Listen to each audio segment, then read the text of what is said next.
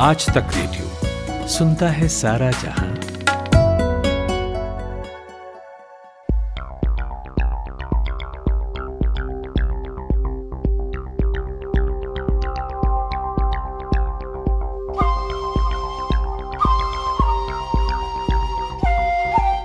Corona ने अर्थव्यवस्था को कितना और कैसा झटका दिया, यह अब सबके सामने है। इसका असर रोज़गार पर क्या पड़ा, यह भी हमने देखा और इस पर हमने कई पॉडकास्ट भी किए। आज के पॉडकास्ट में हम फिर बेरोजगारी पर बात करेंगे, क्योंकि सबको उम्मीद सुधार की है, लेकिन आंकड़े कुछ और ही तस्वीर बयां कर रही हैं। चलती का नाम गाड़ी को अगर बेरोजगारी के साथ ट्यून कर दिया जाए तो बढ़ती का नाम बेरोजगारी कहना भी गलत नहीं होगा, क्योंकि सीएमआईई के बेरोजगारी के आंकड़े तो यही कहते हैं। अनलॉक के बाद हालात सुधरते ज़रूर नज़र आए थे, लेकिन उसके बाद फिर से जो गिरावट का एक सिलसिला शुरू हुआ, वो लगातार जारी है। हम सीएमआईई के नए आंकड़ों पर बात करेंगे, बढ़ती बेरोजगारी की वजहों को तलाशेंगे, और इस पर विराम कब लगेगा, इसे भी समझने की कोशिश करेंगे।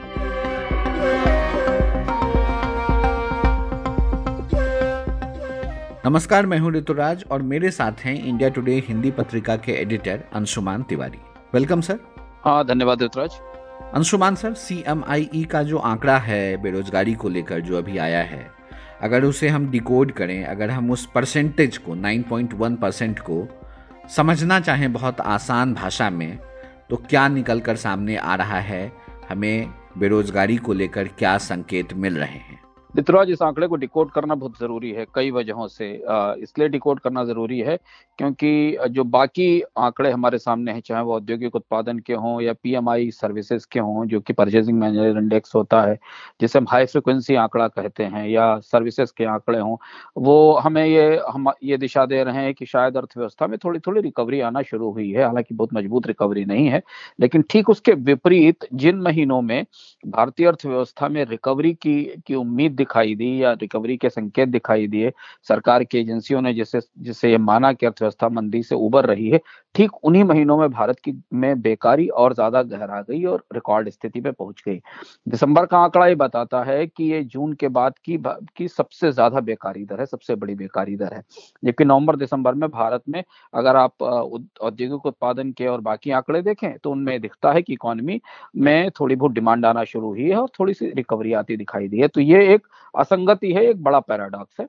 दूसरी चीज़ ये है कि ये आंकड़ा दो संदर्भों में और ज़्यादा महत्वपूर्ण हो जाता है। कि भारतीय अर्थव्यवस्था में महँगाई तेज़ी से बढ़ रही है। साढ़े छह सात फ़ीसदी के आसपास महँगाई है, व्यवहारिक रूप से महँगाई, नौ नौ फ़ीसदी के आसपास है जो लोग फील कर रहे हैं या जो महसूस कर रहे हैं।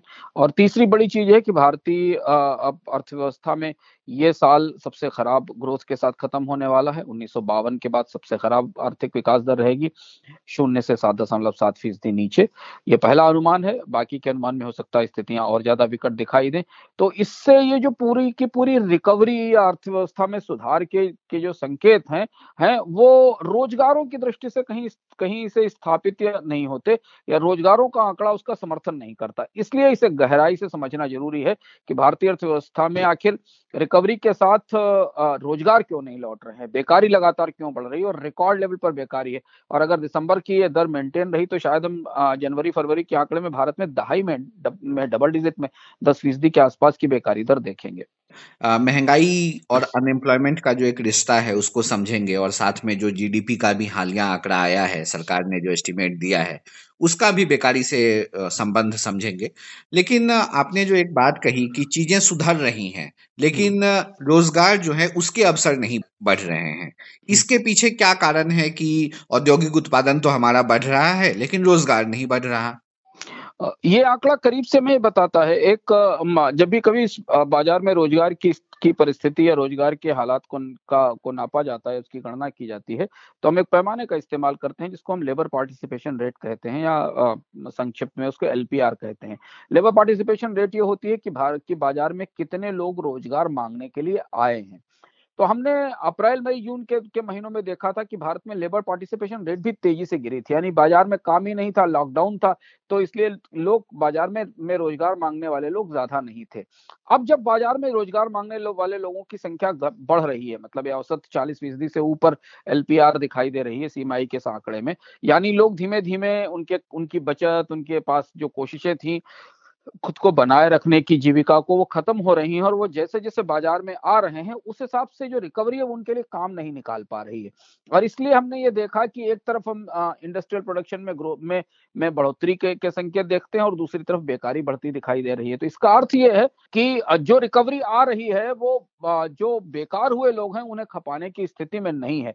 और हमें यहाँ एक चीज़ ध्यान रखना होगा और नहीं भूलना होगा कि ये वो लोग हैं जो लॉकडाउन के कारण बेकार होकर गए थे जो सामान्य रूप से भारत भारत में बेकारी है, यानी हर साल जितने लोग, नए लोग रोज़गार के लिए के लिए करीब करीब एक करोड़ लोगों के आसपास लोग हर महीने रोज़गार के लिए बाज़ार में आते हैं, वो बात अलग है। तो इसका अर्थ ये कि जो भी रिकवरी में दिखाई दे रही है, जो भी जो भी बढ़ोतरी दिखाई दे रही है, वो बहुत कुछ छोटे मोटे उद्योगों में है, ज़्यादातर तकनीकी है है, तकनीकी तौर पर है, बेस इफ़ेक्ट के कारण है कि पिछले में पिछले साल इतना उत्पादन कमज़ोर था तो इसलिए थोड़ा उत्पादन बढ़ गया, या मंथली आधार पर थोड़ी बढ़ोतरी है, पर वो उतनी बढ़ोतरी वैसे की बढ़ोतरी नहीं है कि वो लोगों को रोज़गार दे सके। नए रोज़गार तो छोड़ दीजिए, जो निकाले जा चुके लोग हैं, या जिनकी फैक्ट्रीज बंद हो गई थी, या जिनके, जिन्हें हटा दिया गया था, वो भी वापस अपनी उन फैक्ट्रियों में काम पा सके। अब इसे ज़मीन पर जाकर जो हम देखने की कोशिश करते हैं, करीब से देखते हैं, आंकड़ों से अलग जाकर देखते हैं तो ये व्यवहारिकता में पुष्ट होता है कि जो फैक्ट्रियाँ किसी भी इंडस्ट्रियल जोन में आप रहते हो, चाहे दिल्ली में, मुंबई में, मैं, चेन्नई में, बैंगलोर में, मैं, गुड़गांव में, वहाँ जो फैक्ट्रियाँ बंद हुई थी, जो कामकाज बंद हुआ था,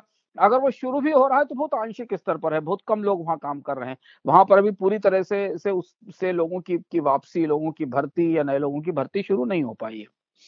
आ, सर जब अनलॉक हुआ था जब चीज़ें खुल रही थी तो शुरुआत के हमने दो तीन महीने में देखा था कि आंकड़े जो हैं वो बेहतर हो रहे थे रोज़गार के अवसर उत्पन्न हो रहे थे ठीक दिख रहे थे।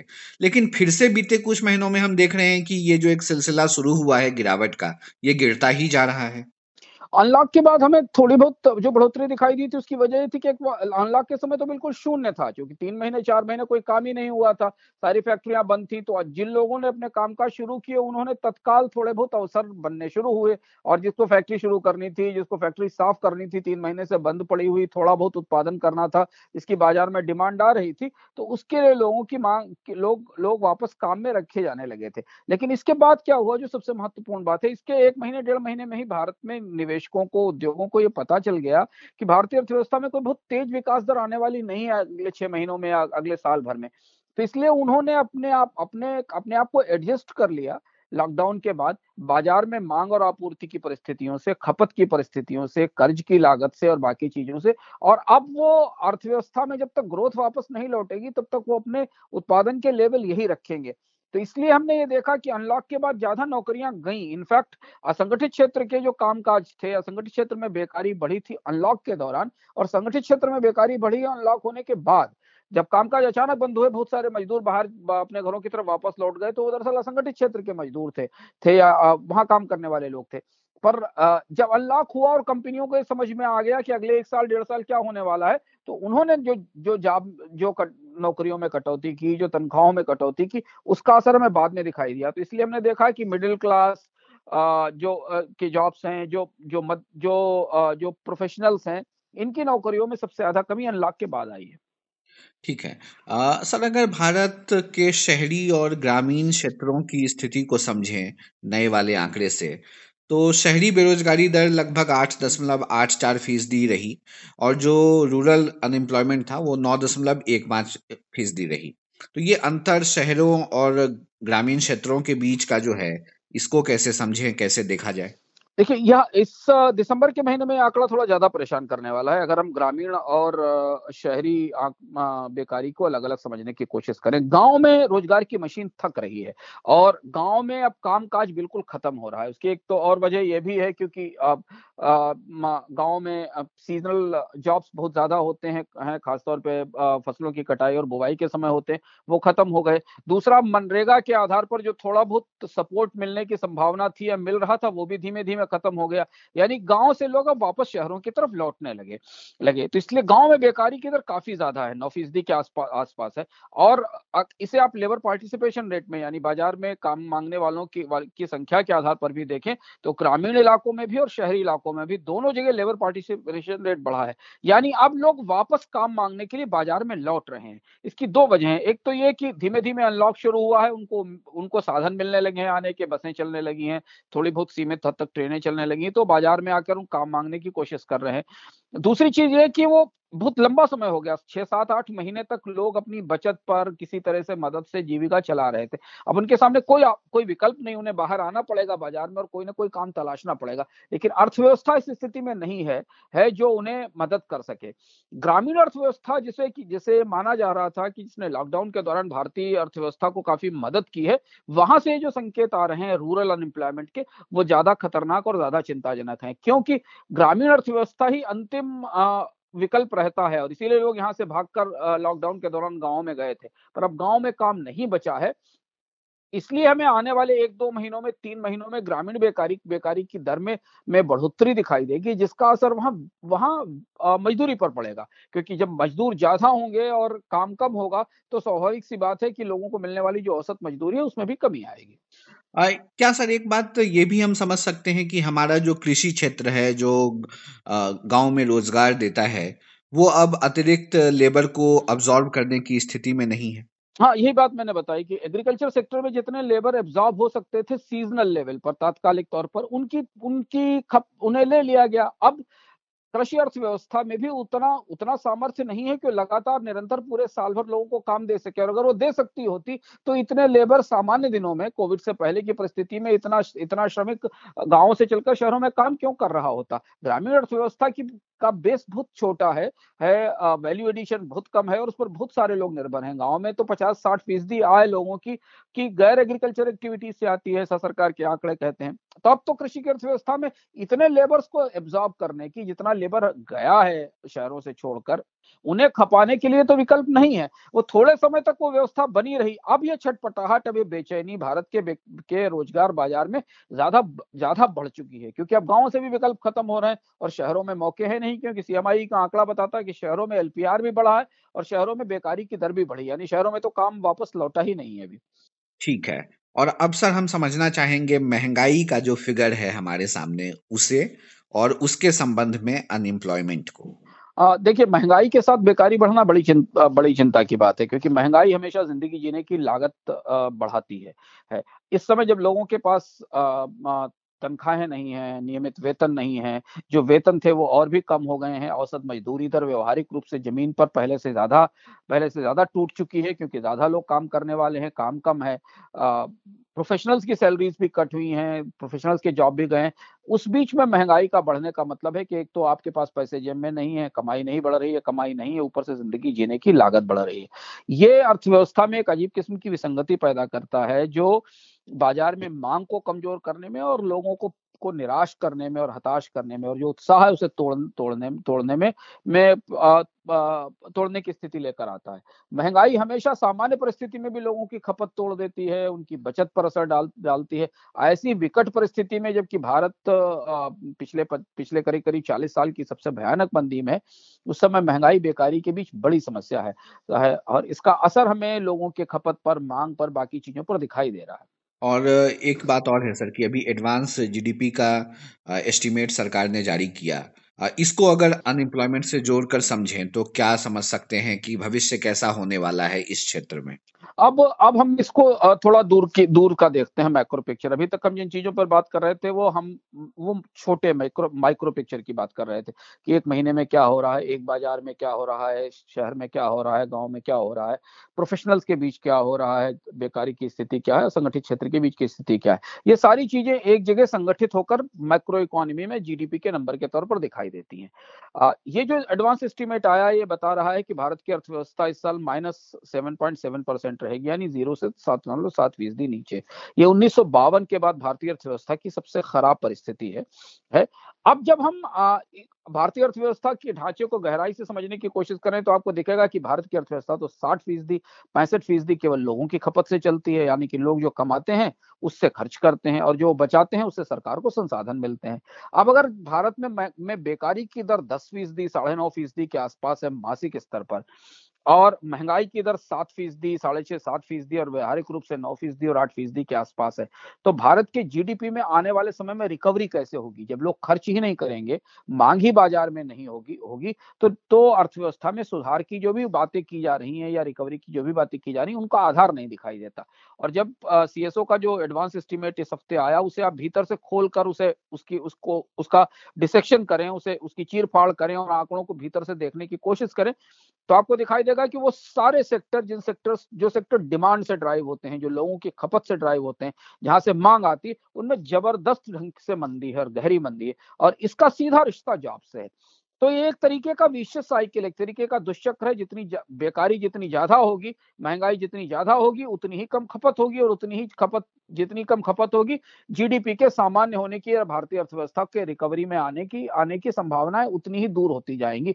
तो हम उस धीमे धीमे उस दुष्चक्र में फंसते जा रहे हैं और अगर इसमें मान लिया जाए कि सरकार का घाटा और ज़्यादा बड़ा है, लोगों की बचत पर जो इंटरेस्ट उन्हें मिल रहा है, वो महँगाई की दर से कम है तो ये एक जटिल परिस्थिति बन जाती है। और इस दृष्टि से मुझे लगता है कि जो आने वाला बजट है, उस पर सबकी निगाहें होंगी, क्योंकि सरकार जो करना चाहती थी, वो तो कर चुकी है, लेकिन वो ये दुष्चक्र कैसे तोड़ेगी? बेकारी और मांग में कमी और महँगाई का दुष्चक्र कैसे तोड़ेगी? क्योंकि जब तक ये ये नहीं खत्म होता जब तक लोगों की आय नहीं बढ़ती, लोगों को रोज़गार मिलना नहीं शुरू होते और पुराने रोज़गार पहले वापस नहीं लौटते, तब तक आप अर्थव्यवस्था में वो बढ़ोतरी की उम्मीद नहीं कर सकते जिस बढ़ो, जो, जिस बढ़ोतरी पर हम कम से कम कोविड से पहले खड़े थे। जो जीडीपी का आंकड़ा बताता है ऋतुराज, उस हिसाब से पूरे साल भर में भारतीय अर्थव्यवस्था को बारह लाख करोड़ रुपए का नुकसान हुआ है। बारह लाख करोड़ का उत्पादन खत्म हो गया है। अब आप अंदाज़ा लगा सकते हैं कि बारह लाख करोड़ रुपए का उत्पादन खत्म होने का मतलब कितने रोज़गार हैं, कितने बैंकों का कर्ज है। ये वो चुनौती है जो हमें महँगाई के आंकड़े में रिफ्लेक्ट हो रही है और यहाँ से जब हम खड़े होकर देखते हैं तो हमें भारतीय अर्थव्यवस्था में की जो ट्रेजेक्ट्री है या जो जो जो रास्ता है रिक, रिक, रिकवरी का वो और ज़्यादा ऊँचा और ज़्यादा तीखा होता दिखाई देता है। जो लोग रोज़गार की तलाश में हैं जिन जो अवसर की तलाश में हैं कि भविष्य हो सकता है अच्छा हो आने वाले दिन में सब कुछ ठीक हो जाए उसे उम्मीद अभी रखनी चाहिए या उम्मीद की किरण अभी दूर है? देखिए, उम्मीद और कोशिशें रोज़गार को लेकर लगातार लोग करते रहे लेकिन हम, ये जो ये जो विशेष साइकिल है, जिस दुष्चक्र की मैं बात कर रहा हूँ, इसे तोड़ना बहुत ज़रूरी है। और सरकार को हर संभव ये कोशिश करनी पड़ेगी कि कहीं ना कहीं से बाज़ार में लोगों को नौकरियाँ, रोज़गार मिलना शुरू हो, उनकी जो तनख्वाहें काटी गई हैं, वो वापस लौटे लौटे, क्योंकि डिमांड वहीं से आएगी। डिमांड कोई हवा नहीं है कि आप भाषण दे दें या बड़े बड़े नंबर फेंक दें। डिमांड का मतलब ये है कि आपके और हमारी जेब में जब पैसे होंगे, तब हम बाज़ार में सामान खरीदने जाएँगे। और जब बाज़ार में सामान खरीदेंगे, तब कंपनी इन्वेस्टमेंट करेगी। करेगी और जब कंपनी इन्वेस्टमेंट करेगी तब लोगों को रोज़गार मिलेंगे और फिर रोज़गार मिलेंगे तो फिर वापस बाज़ार में सामान खरीदने पहुँचेंगे। ये चक ये पहिया टूट गया है, है। तो इसलिए रोजगारों को लेकर स्थिति थोड़ी जटिल है और परेशानी पूर्ण है। तो जो लोग रोजगारों के प्रयास कर रहे कर रहे हैं हैं वो कर उन्हें करते रहना चाहिए। लेकिन जो लेबर मार्केट की पिक्चर है वो बहुत बहुत अच्छी नहीं है ऋतुराज। अभी कम से कम अगले एक क्वार्टर या दो क्वार्टर तक तो भारत के लेबर मार्केट की परिस्थितियाँ बहुत अच्छी दिखाई नहीं दे रही हैं। और अंत में एक सवाल और है, सर, आपने बजट का थोड़ा सा ज़िक्र किया। सरकार से उम्मीद रखनी चाहिए कि बजट में कुछ ऐसा वो करे जिससे बेरोजगारी को लेकर या क्या क्या सरकार ऐसा करने की स्थिति में भी है अभी? ये देखना पड़ेगा क्योंकि सरकारों के पास डिमांड को बढ़ाने के बाज़ार में मांग को बढ़ाने के विकल्प बहुत कम होते हैं और बेकारी और बेरोजगारी के मामले में सरकारें आमतौर पर कुछ कर नहीं पाती। अभी तो सरकार स्वीकार भी नहीं कर रही कि बेकारी की परिस्थिति क्या है। तो लेकिन अब निगाह सिर्फ़ इसी बात पर रहेगी बजट में क्योंकि जो भी मंदी से उबरने के लिए सप्लाई की साइड से से चाहे वो सस्ते कर्ज की सप्लाई हो चाहे वो सरकारी नियमों में, में का उदारीकरण हो चाहे कंपनियों को टैक्स में रियायत देना हो ये सब काम पिछले एक साल में पिछले मार्च से जब से लॉकडाउन लगा है, तब से अभी तक सब कुछ किया जा चुका है। इन सब के नतीजे जो हैं, वो सामने से से से बजट आएँगे जब लोगों के हाथ में पैसा पहुंचेगा। और क्या बजट पहुँचा पाएगा? क्या सरकार के पास इसका कोई संसाधन या सूझ है? या सरकार ये मान रही है कि नहीं, अर्थव्यवस्था ऐसी परिस्थिति में अपने आप धीमे धीमे चीज़ें ठीक होंगी, तब तक इंतज़ार किया जाए? ये दोनों चीज़ों के बीच में बजट खड़ा हुआ है। हमें इंतज़ार करना पड़ेगा कि कैसा बजट आता है और, और उसका उसका उसका उसकी उसमें सरकार के पास की थीसिस क्या है? सरकार इस परिस्थिति का एनालिसिस कैसे कर रही है और उसके पास उसके उपाय क्या है? शुक्रिया अंशुमान सर अपना समय देने के लिए। आज हमने इस पॉडकास्ट में बेरोजगारी पर बात की। सी का जो नया आंकड़ा आया है बेरोजगारी को लेकर हमने उसकी चर्चा की। साथ ही हमने बढ़ती बेरोजगारी की वजहों को भी तलाशने की कोशिश की। और इस पर विराम कब लगेगा या कब लगने की संभावना नज़र आ रही है, आ भी रही है या नहीं, इन सारे पहलुओं पर हमने बात की। कैसा लगा आपको हमारा यह पॉडकास्ट कोई सुझाव हो या कोई शिकायत? तो लिख भेजिए हमें। हमारा ईमेल पता वही है रेडियो एट आज तक डॉट कॉम शुक्रिया।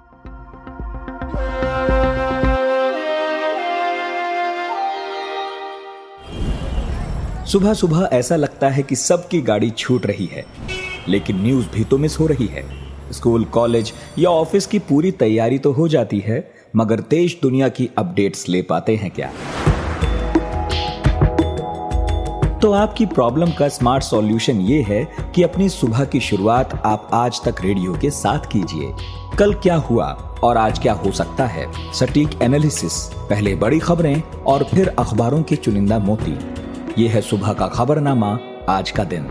मेरे यानी नितिन ठाकुर के साथ।